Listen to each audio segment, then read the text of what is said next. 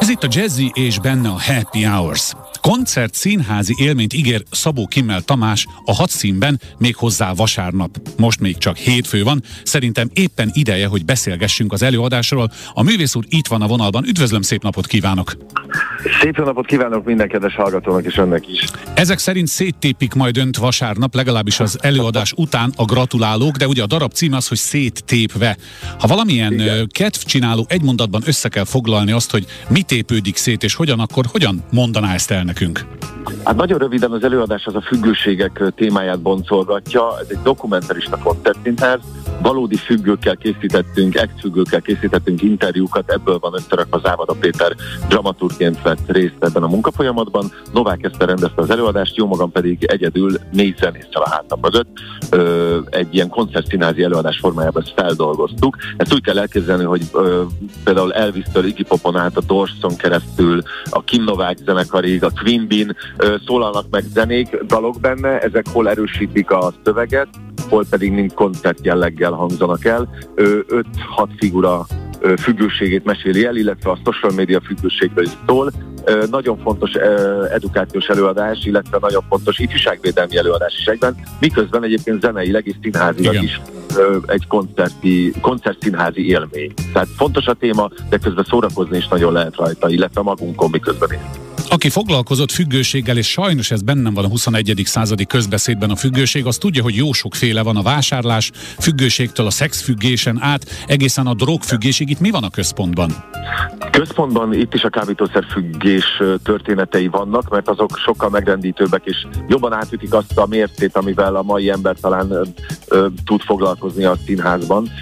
Szóval azok sokkal élesebb történetek, de természetesen a social media függőség, így van azok a függőségek is, amiket felsorolt, illetve olyan komoly pszichiáterek és pszichológusok véleményei a függőségről ö, hallhatóak benne, amik nagyon jól segítik a, az egész hozzáállásunkat a függőkhöz, vagy hogy ugyanolyan problémáink vannak nekünk is, mint nekik, csak, ők, csak mi jobban el tudunk bújni esetleg a problémák előtt. Szóval nagyon sok minden van benne, de egyébként meg lehet tudni belőle, hogy Kosztolányinak is van egy verse, hmm. a mérgek litániája, ami benne is van ebben az előadásban, ami hát konkrétan azokról a kábítószerekről szólt annó, amikről én is csak most szembesültem vele, hogy esetleg Kosztolányinak volt valami fogalma. Szóval ez egy ilyen érdekes összművészeti előadás. Én azt gondolom, hogy az eddigi tapasztalatok alapján a 14 éves kor felett ajánljuk.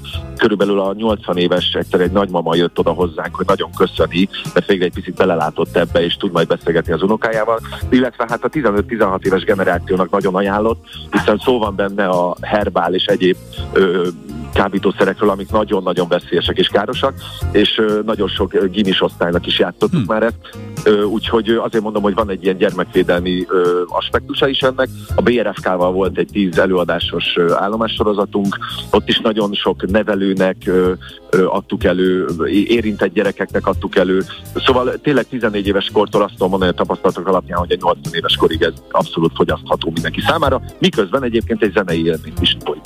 Igen, ezt akartam kihegyezni a rádiónkban, fontos a zene. Említette például a Suspicious Minds című klasszikus Igen. Elvisnek tulajdonított dalt, bár annak az eredetiét egy Mark James nevű fickó énekelte korábban, de hát ki emlékszik oh. egy Mark Jamesre, amikor Elvis is előadta a dalt, nem? Hát igen, Úgyhogy, nem is akárhogy. Na igen. de most majd Szabó Kimmel Tamás adja elő, mielőtt meghallgatnánk egy, egy Suspicious Minds átdolgozást, azért én még feltennék egy kérdést, kik azok a személyek, akár zenészek, akár szerkesztő, rendező kollega, akinek még a nevét érdemes megemlíteni itt a végén?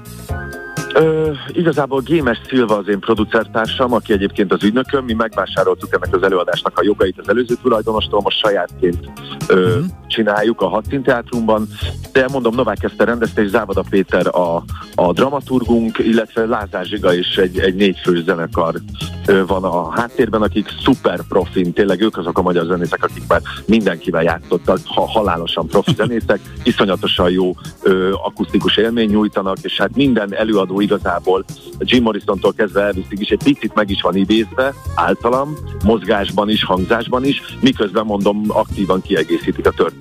Hát ennél és többet, igen, azt hiszem ennél többet ebben a kontextusban nem tudunk elmondani. Ha e- ettől nem jött meg a kedves hallgató kedve, hát akkor rá kell keresni például arra a trélerre, amit én is megnéztem az előadással kapcsolatban, akkor biztos megjön a kedvük. Tehát vasárnap a hat színben Szabó Kimmel Tamás és a Széttépve című darab. Örülök, hogy beszélhettünk, sok sikert önnek, és köszönöm. Nagyon Viszont hallásra. Viszont hallásra.